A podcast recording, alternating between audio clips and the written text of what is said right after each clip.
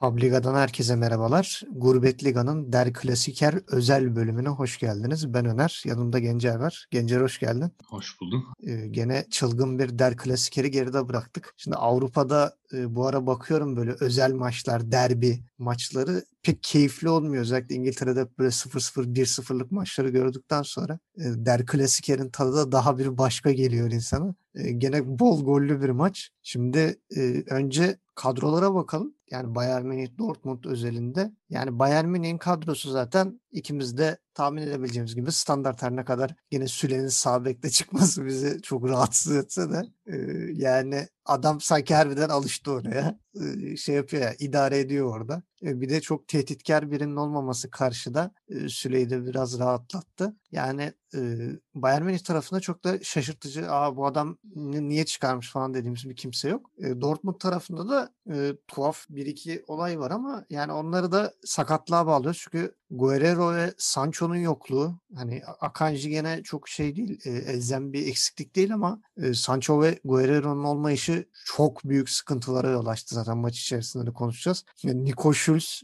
e, teneke adaylarımızdan biri kenara yazdığımız e, sol bekte hatta sol kanat bek gibi oynadı. Yani Dortmund'un dizilişi seni şaşırttı mı? Yani beşli bir savunma hattı var gibi gözüküyor. Hani Hummels Sagadun'un arasında Emrecan geri çekilip önlerinde Davut e, Delaney, e, Hazard, Royce ve Haaland'a tamamen hücumu bırakmış bir Dortmund. E, sence çok mu çekindi, çok mu defansif çıktı Dortmund? Yo bence e, yani evet biraz cesur değişiklikler vardı. Aslında e, dizilişlere bakınca şöyle şeyin üstünde duracak olursam e, hatta önce dizilişten önce istiyorsan şeye geleyim. İki takımın buraya gelişine biraz değineyim Hı-hı. hemen. Olur. Yani Bayern biraz yani aslında iki takım da çok moralli geldi bu maça. Bayern geçen hafta 5-1 Köln galibiyeti üzerine geldi. E, hafta içi de dinlenerek geldi. Geldi demeyeyim kendisi aslında ağırladı. Hani maça öyle çıktı. E, Dortmund'da hani Bielefeld'de 3-0 yenmişti. Net bir galibiyetle geçen haftayı kapatmıştı. Hafta içi onlar bir de Gladbach'la kupa maçı oynadılar. Ondan da galibiyetle çıkmayı bildiler. Evet. E, Dortmund'da moralli ama tabii biraz daha yorgun geldi diyebiliriz aslında. Salı günü bir maç yapıp çıktı bu maça. Gerçi 3-4 günlük ara gayet yeterli ama artık yani takımlar buna önem veriyor diye biz de söylemiş olalım. E,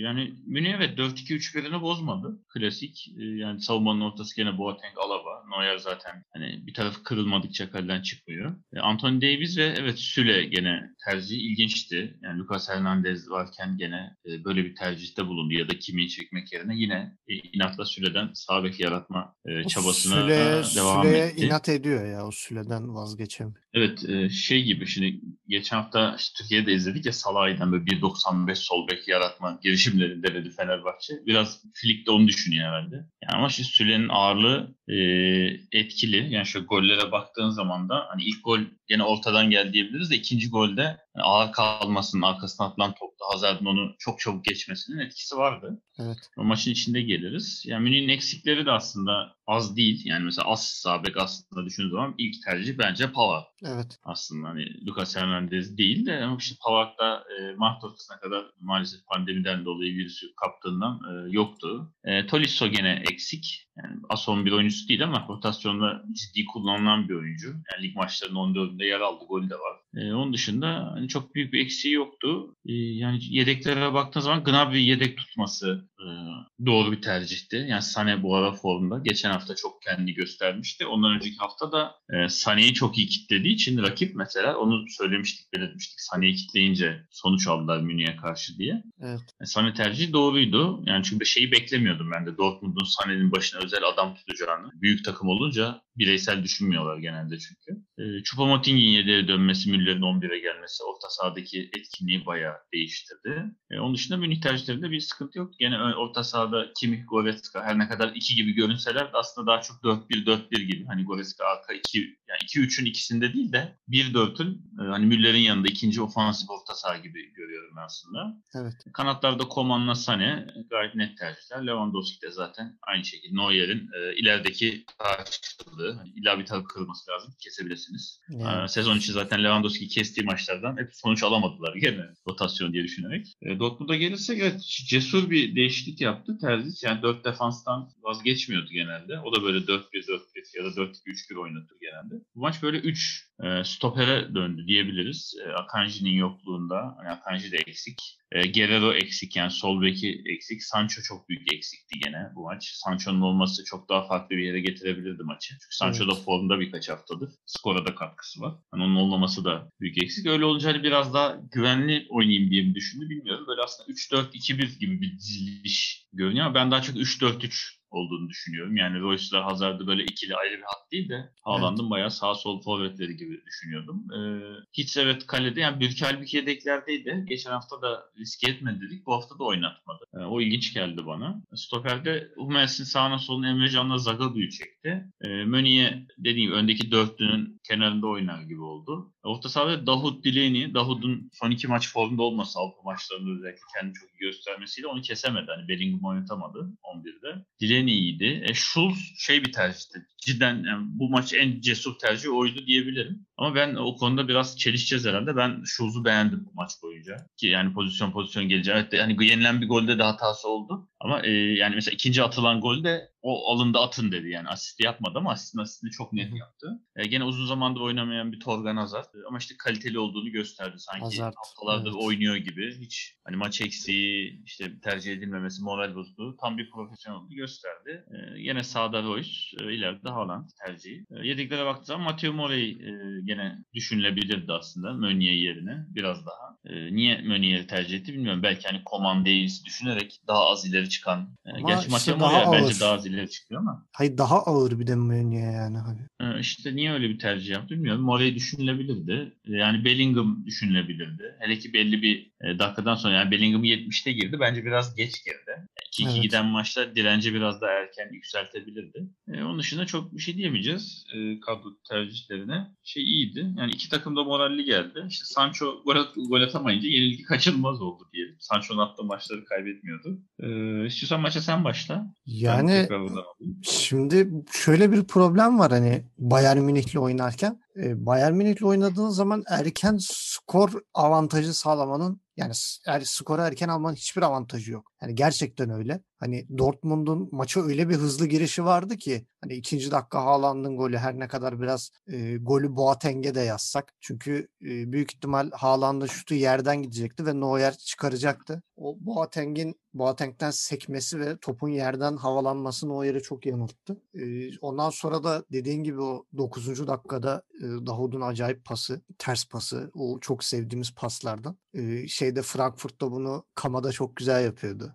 Oradan da biraz aşinayız. Hani Kostić de yapar. Çok güzel bir pas Davut'tan. İşte Schulz, Schulz Hazar'a bıraktı. Hazar da gayet güzel Haaland'a bıraktı. 2-0 ama ya bu dakikadan sonra yapılacak en büyük hatayı yapıyorsun. Daha maçın çok başı. Bu kadar maçın başındayken hani ilk yarım saat aman basalım şey yapalım 20-25 dakika hani gene topa baskı yapalım. Ondan sonra bir anda yaslanalım. Özellikle o e, Sané'nin asisti Lewandowski'nin attığı gol. Orada e, Schulz'un hatasından sen de bahsettin zaten. E, bir de Meunier'in çok etkisiz olması, çok tembel pasları, e, Coman ve Davis'in onu inanılmaz yıpratmasıyla çok çabuk oyundan düştü. Yani 2-0 aldıktan sonra Bayern Münih size bir şekilde gol atıyor. Yani o kaçınılmaz. Yani geriye yaslanmanız bu durumu daha da hızlandırıyor. Bunun bir örneği Dortmund. Yani Dortmund o ön sahada baskıyı bıraktı. Bırakalı sıkı, sıkı presi 23-24. dakikada bıraktığı anda cezayı kesti. Hani çünkü ellerinde Koman ve Sane gibi çok hareketli oyuncular var. Yani Sane'nin bir hareketi 3 kişiyi oyundan düşürüyor ya. Bir adam bir hareketle iki kişiyi falan birbirine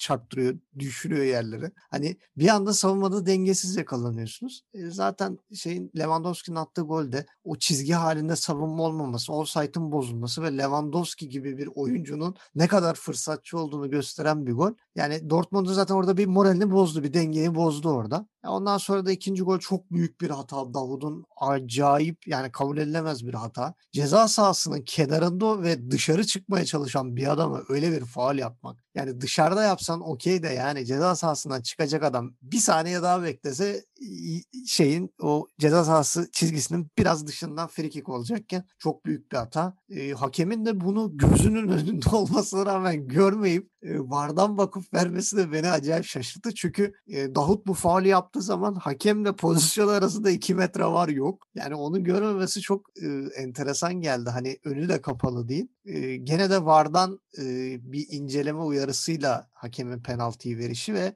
e, Dortmund'u tamamen bitirdi o penaltı. Yani 2-2'lik skor sanki e, 3-2 Bayern Münih üstünlüğünden farksızdı. E, ilk yarı benim için böyle. Senden de bir ilk yarıyı alayım, ikinci yarıya geçelim. Yani evet maç e, yani Münih'in çok üstün oynamasını bekliyorduk açıkçası. E, şaşırtan tek şey maçta ilk 10 dakika oldu. Ee, geçen programda mı konuştuk? Ben özel mi konuştuk açıkçası onu hatırlamıyorum. Seninle şeyi demiştik zaten. Böyle hatırlıyorsun Leo Haaland e, düeti olacak böyle şey. Düellosu evet. olacak. Herhalde ikisi de heptelik yapacak falan dedim. Programda Sonra dedim ki şimdi böyle yani. dedim ya yapmazlar dedim. Öyle yapmazlar dedim diye yapmaya yaklaştılar. düellosunu izledik. E, hatta böyle küçük bir hani bahis girişiminde bulunsak neler olur diye şey yapıp hani 4.5 üstü kesin biter demiştik maç. Hakikaten 4.5 üstü bitti. Gol yağdı. Yani bekleniyordu. Yani en az 5 gol oluyor zaten bu e, klasik yerde. Evet. E, yani takım istatistiklerine girmeden o zaman e, ya da önce ona girelim. Maç boyu şeylerine baktığın zaman yani toplu oynama %66-34 90 dakikaya bak. Yani Dortmund 1 oynadıysa Münih 2 toplu oynadı. E, yani şut girişiminde de 21 şuta 4 şut. Çok bariz ofansif üstünlüğü de vardı. Gerçi atılan 25 şutun 12'si dışarı gitti ama olsun. E, pas sayısında da gayet Dortmund'dan 2 kat fazla pas yaptı. Yani rakamlarla da sahada üstündü Bayern Münih. Oyun olarak da üstündü. Ee, ama evet maç şey başladı yani beklenildiği gibi başlamadı. Yani bir anda ikinci dakikada hani sanki Münih Santra'yı yaptı bir daha topa değmedi gibi.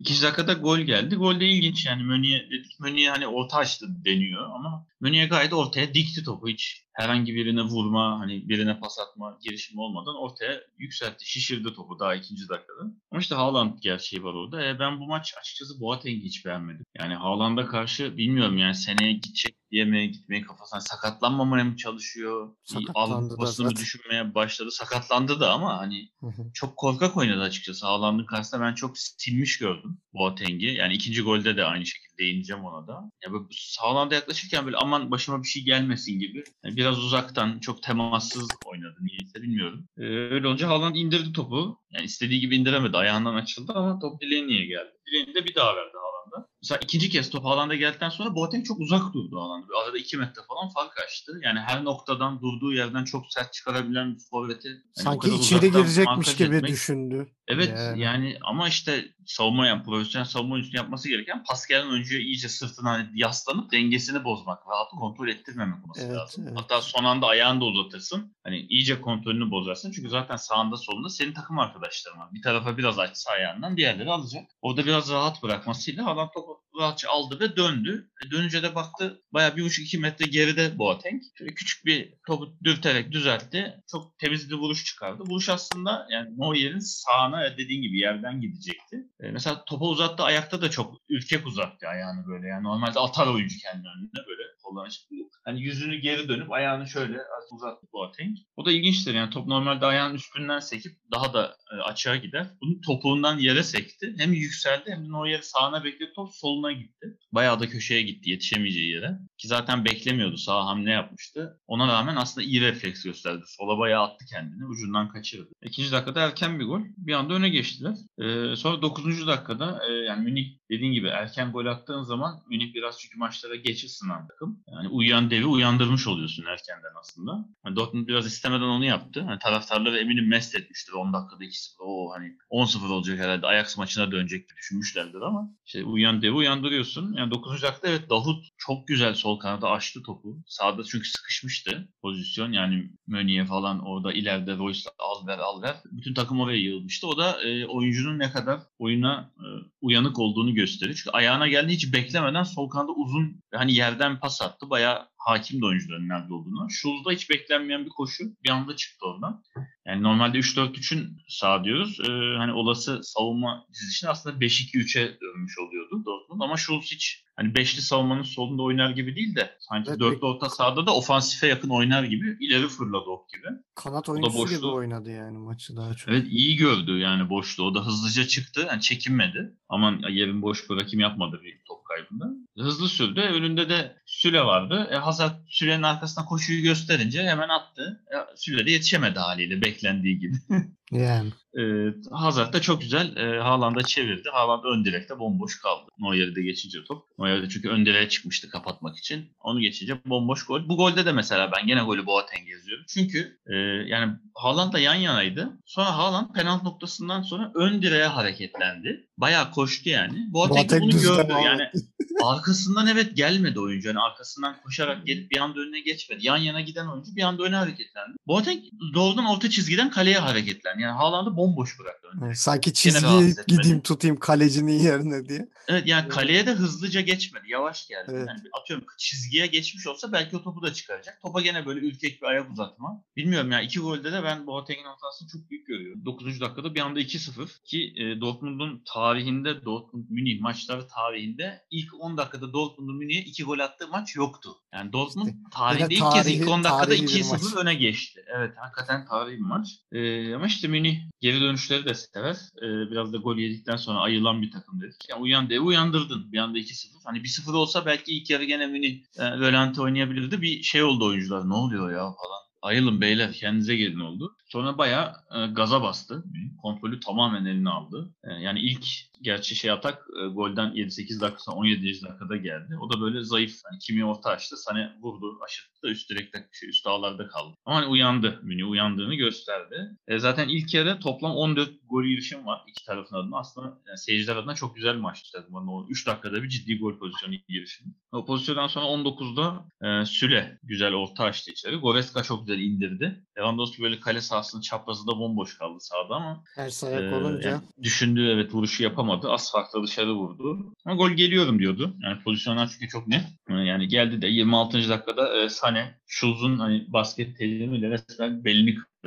Aynen. Böyle sanki ceza sahası önüne çekip hani solda şut çekecek gibi gösterip bir anda sağ atıp orta açmaya gitti. Ceza sahası içinden. Schulz'un evet beli kırıldı orada. Dengesi bozuldu. Ee, yani Sané de o nasıl bir pas. Yani şut çeker gibi arka direğe Lewandowski'ye patlattı topu resmen. Yani Ayağını koy dedi hani böyle geçerken bir ayağını uzat gol olsun diye. Aynen öyle. Lewandowski de değerlendirdi. Bekliyordu çünkü o da gayet yani şut çekmeyeceğini, pas vereceğini gördü. Fark 1'e indi. Ee, sonra devam etti Münih atakları. Koma'nın bir şutu var. Hitz'in kurtardı. Ee, yani şeyde çok açık yaşadı açıkçası. Mesela Schulz ve Zagadou uzun zamandır oynamayan hatta Hazard'ı da katarsan yani sol blok uzun zamandır hani birlikte oynamayı geç. Uzun zamandır oynamayan bir üçlü. Sürekli Evet. düzenli oynamayan bir üçlü. Sağda halbuki Emrecan, Royce, Meunier üçlüsü. Hani neredeyse her maç 11 başlayan. Ama Koman çok boş kaldı. Hele ki böyle çapraz atılan uzun toplarda bomboş kaldı onu. Yani bırak 1 metreki ve 10 metre tarafında kimse yoktu. Yani kontrol edip hızını alacak kadar rahat oynadı. Ee, zira da 42. dakikada öyle bir pozisyon. Bomboş Koman. içeri girdi.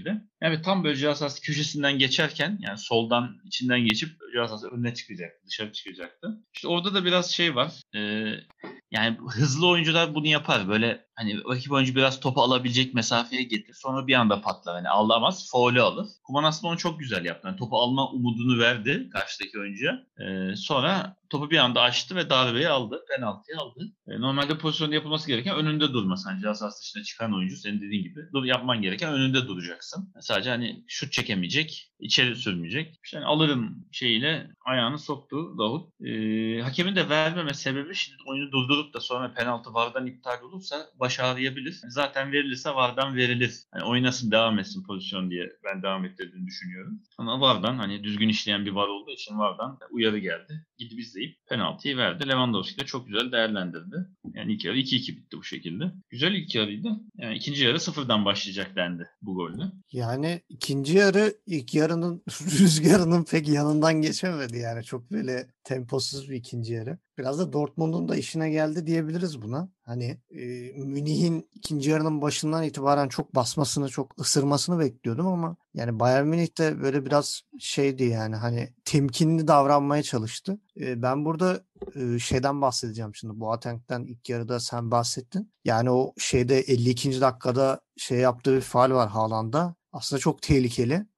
Allah'tan Haaland'ın o kadar şey gelmedi yani ama bayağı bildiğin neredeyse bileğine basacaktı. E, bayağı sert bir e, sakatlığa sebep olabilirdi. Gerçi sonra sakatla, o sakatlığı atlatamadığı için Haaland çıktı. E, biraz da önlem amaçlı. Ama oradaki o faulü çok sertti. Yani sonra da diyeyim ki Allah'ın sopası yok. Sonra kendi sakatlandı. E, 70. dakikada bayağı şeylerde o, omuzlarda çıktı yani. Ki e, Boateng'in ben tahmin ediyorum ki sezonu kapatmıştır. E, çok iyi durmuyordu durumu. Bir 3-4 aylık sakatlık gibi duruyor bence. Onun detaylarını da e, göreceğiz. E, sonrasında yani Haaland'ın çıkışından sonra Bayern Münih rahatladı. Bildiğin rahatladı yani. Hani tamam abi gol tehdidi çıktı gibi e, bir şeye geldi. E sonra Gnabry'nin de oyuna girişiyle birlikte gene Bayern Münih boğmaya başladı e, Dortmund'u. Dortmund'da değişiklikler işte More girdi, Bellingham girdi. E, Royce'un çıkıp Renier'in girmesi yani Renier böyle bir maç için ideal bir oyuncu değil ama herhalde Royce'u da çok yorulduğunu düşündüğü için çıkardı. Olmadı ama yani skor da istediği gibi gidiyordu Dortmund'un hani gene bir beraberlik bile onlar için çok iyi bir sonuçtu ama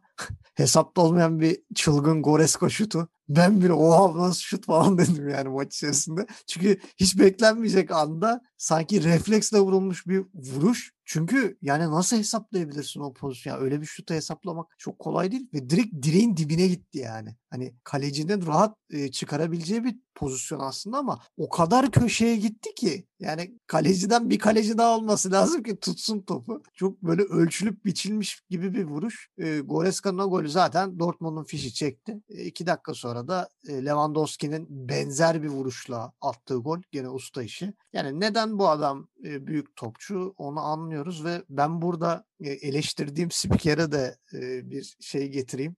Ona katıldığımı söyleyeyim. Yani şu an gerçekten dünyanın en büyük oyuncusu. Yani güncelde. Şu an piyasaya baktığımız zaman bence yani Messi Ronaldo yok abi yani. Bu sene geçen seneden itibaren Lewandowski'nin senesi. Bu adam kariyerinin son, sonuna da yaklaşıyorsa yani bu adam artık bunu hak ediyor. Yani senelerdir zaten bir istikrarı vardı ve artık üstündeki o ilahlaştırılmış Messi ve Ronaldo'nun da yaştan dolayı iyice düşmesiyle birlikte bence Lewandowski artık şu an tahtın sahibi. Yani e, şimdi Haaland ve şeyin zirveyi zorlayacağını söylüyoruz işte Mbappe'nin işte onlar da Messi Ronaldo'dan alacak ama bence Haaland o şeyi e, Ronaldo veya Messi'den almayacak e, Lewandowski'den alacak gibi hissediyorum ben yani. Lewandowski kariyerini bitirdiği zaman o seviyede performans gösteren Haaland onun veliahtı gibi kalacak bir hissiyat oluştu bende. Ee, sen ne diyorsun? Yani ikinci o zaman girersek e, yani görünüşe göre gene Münih'in hızlı girmesi gereken bir yarı gibi duruyordu.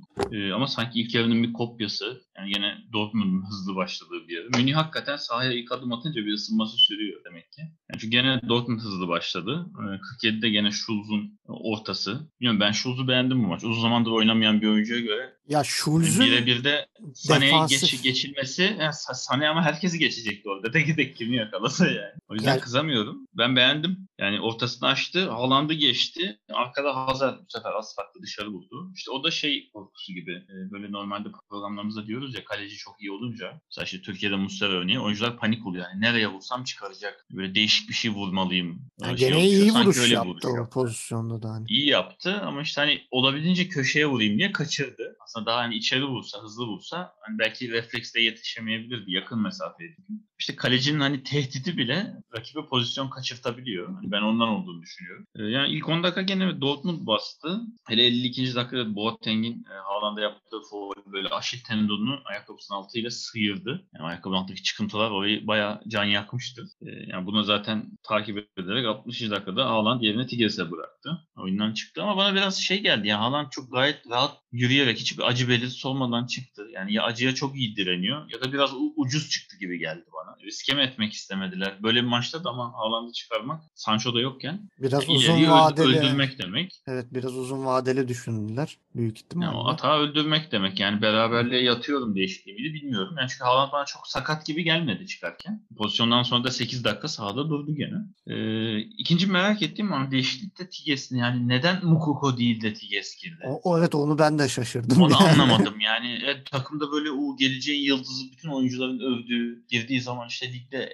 en erken gol atan, en genç gol atan oyuncu diyordunuz. Mukoko niye maç boyu tercih edilmedi? Bir de hızlı bir oyuncu. Hani Girdi bilmiyorum. Hani daha e, atak değil de orta sahada katkısı olacak diye mi onu düşündü? Hani direnç getirsin diye. Şimdi Koko ileriden dönmüyor genelde pek. Tigges de çok ağır bir oyuncu yani hani. İşte ben yanlış tercih olduğunu düşünüyorum. Evet. Yani Haaland Evet. gibi full atak bir oyuncu çıkarıyorsan full atak bir oyuncu koyman lazım. Çünkü koymazsan yani karşıdaki oyuncular da Bayern Münih rakip takım. Savunmasını daha orta sahaya kadar çıkarıp daha dar bir alanda yüksek baskı uygulayabilir sana. Öyle de oldu. Yani orta sahaya kadar çekti savunmasını ve e, Haaland çıktıktan sonra 30 dakika neredeyse hiç rakip kalede görmedik Dortmund'u. Öyle olunca da gol kaçınılmaz oluyor. Yani geldi geç geldi ama gelene kadar e, Dortmund baskısı devam etti. 69'da evet Boateng yani tek herhalde son ata Dortmund'un oydu 69'da. Kritik bir müdahaleyle pası kesti. Ee, orada o da sakatlandı. Sol bacağından sakatlandı. O da yerine Javi Martinez'e bıraktı. Mesela bu daha doğru bir değişiklik. Yani atak yapıp kazanmak isteyen takım değişikliği. Bir stoperin sakatlanıyor.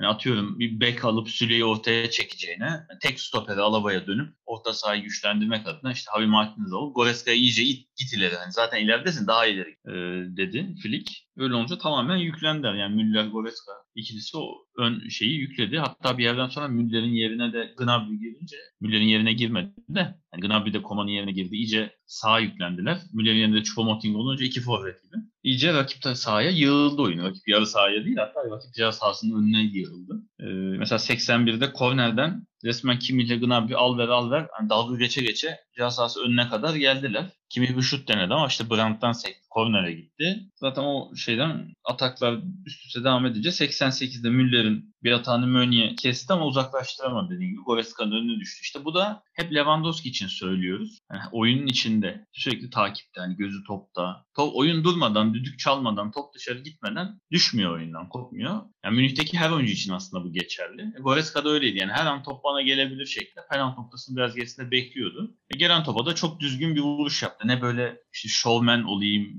voleye yatayım diye havaya dikti bu. Hani ne de böyle aman sıkıntıya girmeyeyim, kontrol edeyim deyip pozisyonu boğdu. Çok net, düzgün, yapabileceği en teknik, işte o isabetle vurabileceği en yüksek kuvvetle topa en yüksek isabetle vurdu. Kenara attı. Hiç de yetişemedi. Önde bir de savunma oyuncusu vardı. Tam da göremedi şutu. Sonradan gördü. E bir anda 3-2'ye geldi maç. E, 90'da gelen artık Lewandowski'nin golü de tamamen bireysel yetenek. Yani ceza sahası dışındaki Lewandowski'ye içerideki kadar tehlikeli olmadığını düşünürsen gördüğün gibi her yerden isabetli şut çekip çıkarabilen bir oyuncu. Goreska'nın golünü böyle 5 metre geriden aynısını attı. Lewandowski beklenmeyen bir şut aynı köşeye yerden. Yani adeta şey Hits'in bug'ını buldular. Buraya vurunca yiyor falan diye. Aynen aynı, aynı atlayışlar. İkisinde de Zaten aynı şekilde yuvarlandı. yediği, yediği 4 golü de penaltıyı sağına yedi. Yani sağına gelen 4 topu da yedi diyebiliriz. Yani rakipler not aldıysa bakacaklar kaleci, kalecinin sağına vurdun diye. Çünkü Lewandowski'nin ilk golü Sané'nin attı sağında arka direk. Penaltı zaten kalecinin sağına vurdu. E Goretzka ile Levan son iki golü zaten o köşeye giden top. Yani sağına gelen topların hepsini yedi neredeyse. Yani Güzel bir 4-2 bak bulmuşlar.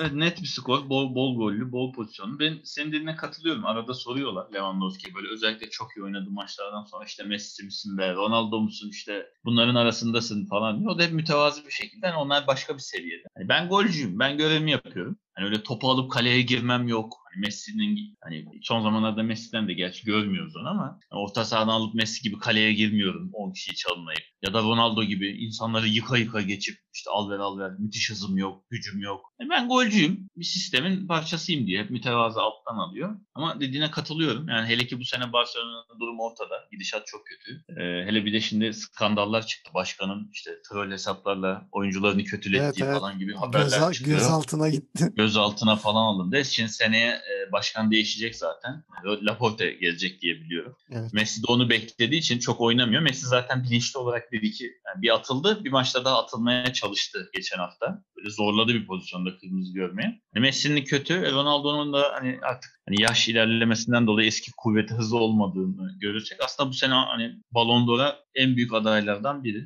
bence Lewandowski. Yani 31 gole ulaştı. Daha 24. haftada her hafta Bundesliga rekorunu genişletiyor. Bu hafta 3 gol daha gelişti. Yani 24 haftada 31 gol. Zaten daha ligin devre arasında 7-8 hafta önce söylüyorduk. Herhalde bu sezon 40 gole ulaşacak. Çünkü ligin ilk yarısında 21 gole ulaşmıştı. Bence 40'ı da geçecek yarısında evet yani 7 maçta 10 gol daha attı. Önünde 10 maç daha var. ve 9 gol atması lazım. Hani 40 değil 45'e falan yaklaşacak herhalde. Yani değişik ki bunun karşılığı da hani takımın sadece şampiyonluğa yürümesi değil. Yani Bayern'in de 24 maçta 71 golü var. Onlar da böyle efsane 100 gollü falan bir şampiyonluk görecekler herhalde. Hani e, yeni bir seriye başlıyor gibi. Münih böyle iki maçta hatırlarsın bir ara vermişler. Bir mağlubiyet, bir beraberlik. Bir anda Leipzig yapışmıştı eşlerine. Şimdi iki maçlık yeni bir seriye başladılar. Yani bu serinin adı şampiyonluk serisi olabilir böyle giderse. Yani 20 22. 23. haftada başladıkları seriyle şampiyonluğa yürüdüler. Denilecek gibi duruyor. E, Lewandowski Dortmund'da attığı gol sayısını durmadan geliştiriyor.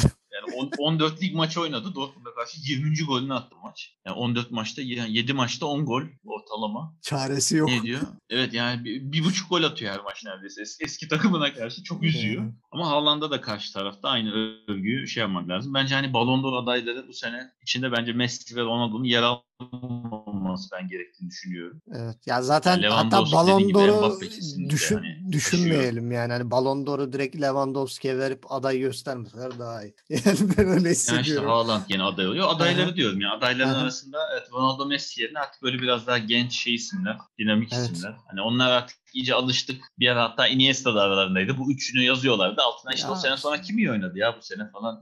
Xavi, sene Iniesta, Agüero Messi. yazın falan diyor. Evet. Böyle. Xavi, Iniesta, Messi Heh, yanına bir tane Ronaldo Barcelona başka. üçlüsü. Sonra o üçlü dağılınca şey MSN üçlüsü Barcelona. Messi, Neymar, Suarez.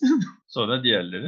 Ee, yani evet alması gerektiğine inanıyorum. Çünkü takımını da sırtlıyor. Hani hem bireysel rekorlar kırıyor hem takım lig rekorları kırıyor sürekli. Evet, evet. Ee, ama işte Haaland'ı da tebrik etmek lazım. 34. Bundesliga maçı oldu. Dortmund'da çıktı. O da 32 gole ulaştı. O da her maç bir gol ortalamayla. Gerçi işte klasik Haaland ya duble yapıyor ya atmıyor genelde. Ya atarsa 2-3 Evet. atıyor ya da Yani atmıyor. atınca zaten ikinci dakikada golü atınca dedim yani Haaland atacak. Hani içimden dedim iki olacak yani. Yani Dortmund birle bitmez. Bir tane daha atar dedim. Ee, yani Dortmund zaten Münih'e karşı son 7 maçında kaybetmiş. Onların da arasında böyle bir çekişme var. Yani Şey, güzel maçtı. Bu arada e, Terzic seneye e, Rose'nin yardımcısı olacakmış. Tamam işte Favre gitti. öğrendik. Rose gelecek. Sen gene buralarda takıldın. Acil, acil durumda camı kırdın. Terzic.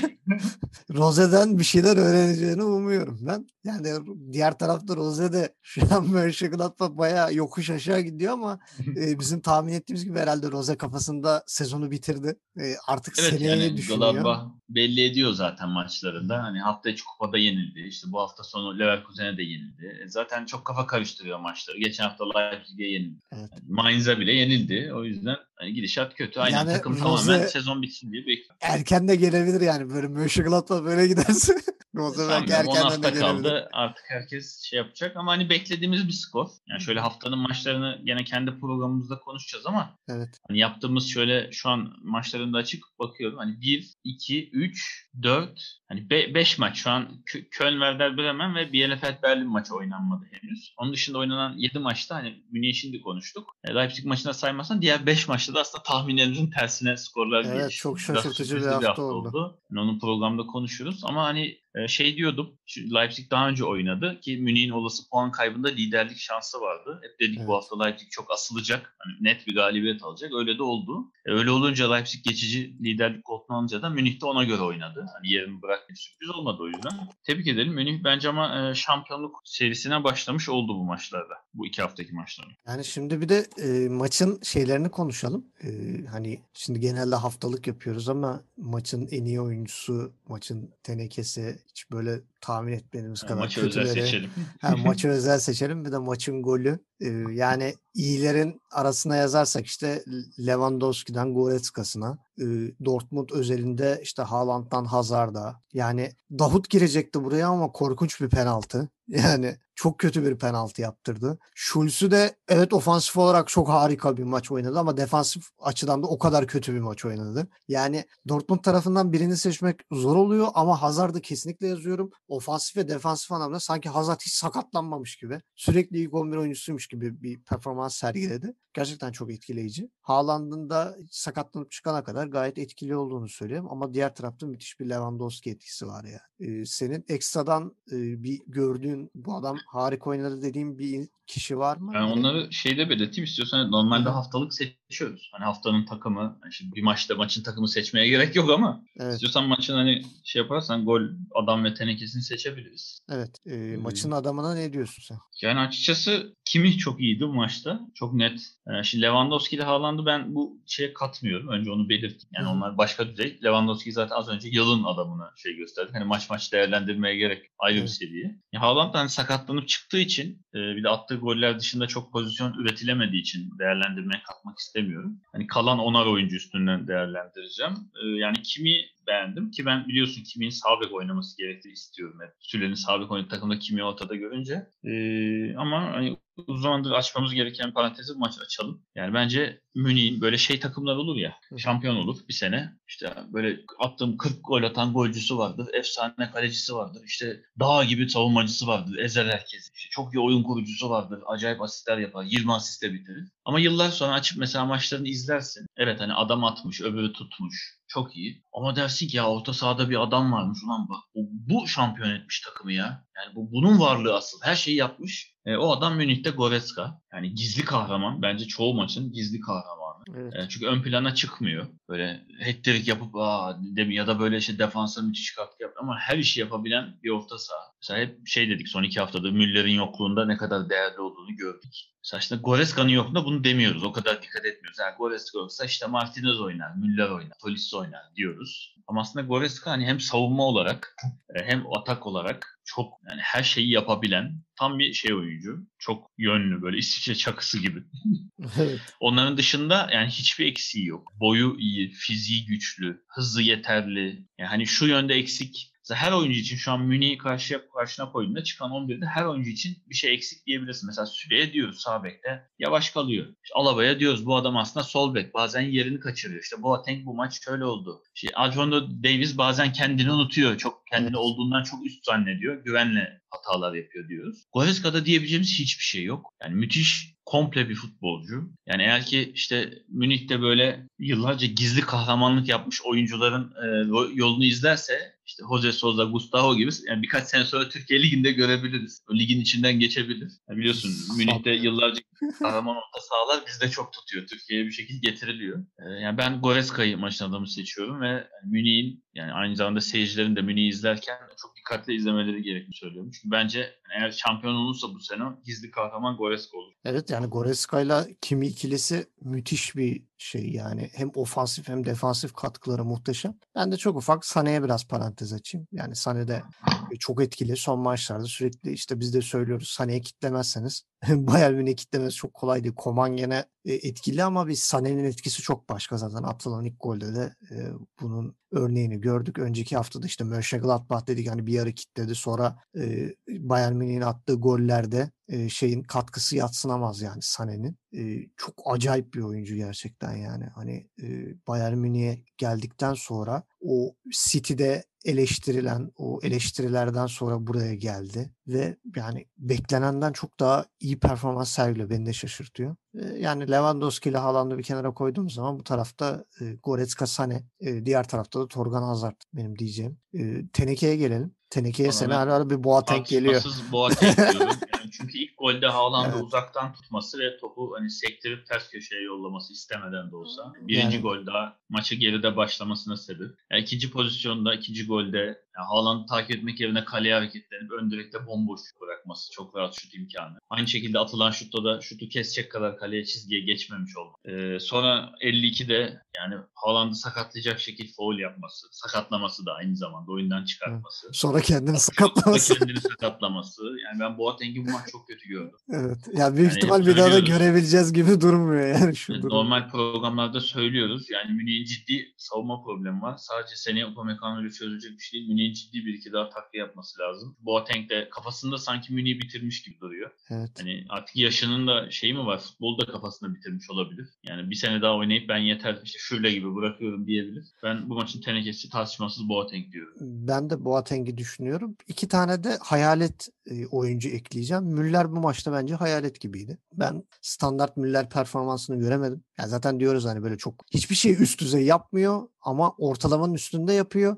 Sadece ortalamanın üstünde yaptığı için de göze batmıyor. Ama bu maç o da yoktu. Evet Müller yoktu. Müller'i sadece 88'den gelen galibiyet golünde ortaya açmasından dolayı yani pozisyonu Evet. olmayan pozisyonu bir anda yaratmasından dolayı dışarıda. Yani diğer tarafta da Hummels. Ben Hummels'i de hiç şey görmedim yani. Dortmund'un stoperleri zaten haftalardır. Yani mesela Akanji yok diye birkaç haftada rahat izleyebiliyorlardı maç eminim. Hı hı. Dortmund stoperleri bu sezon genel olarak kötü zaten. Yani Emre Can'a biraz üzülüyorum o konuda. Çok kendini parçalıyor, yırtınıyor, koşuyor, didiniyor. Hücum, savunma her şeyi yapıyor ama yani çok yeterli değil. Ee, umarım Rose ile biraz seneye kendine gelir Dortmund da bir toparlar. Düzgün bir Dortmund izleriz. Bir de Dortmund'da sezon sonu e, hangi oyuncuları tutabilecekler, hangileri kaçacak gidecek ya da hangilerini koparıp götürecekler e, onu da merak ediyorum. Ya iki takıma da başarılar diliyorum. E, Dortmund'un Ben- işi çok zor artık yani. Yani ben açıkçası. Dortmund'da Haaland'ın yani çok büyük te- şeyler, teklifler alacağını düşünüyorum. Yani Sancho da öyle duruyor. E, sezon sonuna kadar performansını sürdürürse onu da pek kolay